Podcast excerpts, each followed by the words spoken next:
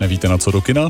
Christopher Nolan představuje biografický film Oppenheimer. Americký režisér, scénárista a producent natočil snímek o strujci atomové bomby fyzikovi Robertu Oppenheimerovi.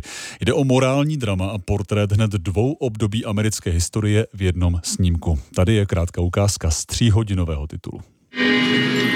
Would the Japanese surrender if they knew blood was coming?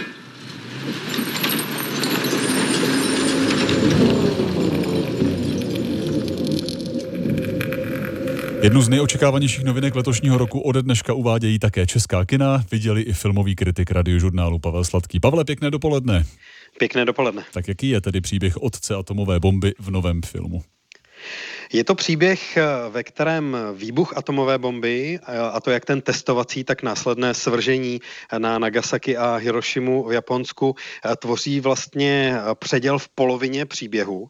Sledujeme jak přípravu, práci Roberta Oppenheimera, jeho přesun z pole teoretické fyziky na katedře v Berkeley a na dalších významných univerzitách do vlastně armádního sektoru, ale sledujeme také potom, co se dělo v 50. letech, jaké jsou následky té řetězové reakce, se kterou ten eh, film pracuje právě ve fyzikálním slova smyslu, ale taky ve eh, společenském. Eh, Christopher Nolan mimo jiné pracuje jak s černobílým obrazem, tak s barevným a tyhle etapy různým způsobem velmi nápaditě prolíná.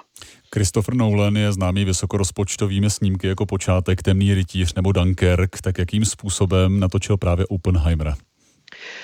Oppenheimera eh, natočil opět s důrazem na velmi silné, intenzivní obrazy, které vyniknou právě na velkém plátně, eh, ale zároveň s důrazem na velké množství dialogů eh, v novém filmu, které jak vysvětlují tu fyzikální stránku věci, tak morální rovinu, politickou rovinu, vztah vědy ve službách armády ke společnosti, vztah vědce ke svědomí, vztah úspěchu k tomu, že úspěch v oblasti vyvíjení vyvíjení zbraní, nejenom atomových zbraní, vlastně eh, znamená úspěch v ničení eh, lidských životů. Eh, Oppenheimer bojuje s tím, že má krev na rukou, obrazně řečeno, že umožnil to, tu obrovskou tragédii v Nagasaki a Hirošimě a že ten celý projekt rozhodně nekončí tím, co, o čem sám sebe přesvědčoval, čili že vyvinout tak mocnou zbraň znamená vlastně vynutit si celosvětový mír.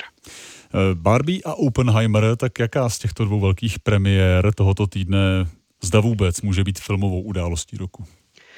Ani jedna, mhm. řekl bych. Eh, myslím, že to může vyznít při těch velkých očekáváních kladených na oba dva ty filmy eh, trochu kacířsky. Eh, je to skutečně událost letošního léta v tom, že ty dva filmy na sebe strhly tolik pozornosti, tak odlišné snímky jdou do kina takřka paralelně a jejich vzájemný souboj zdá se prospěje oběma z nich. Nebude to jeden na úkor druhého. V tomhle bez pochyby je to událost letošního roku na filmových plátnech.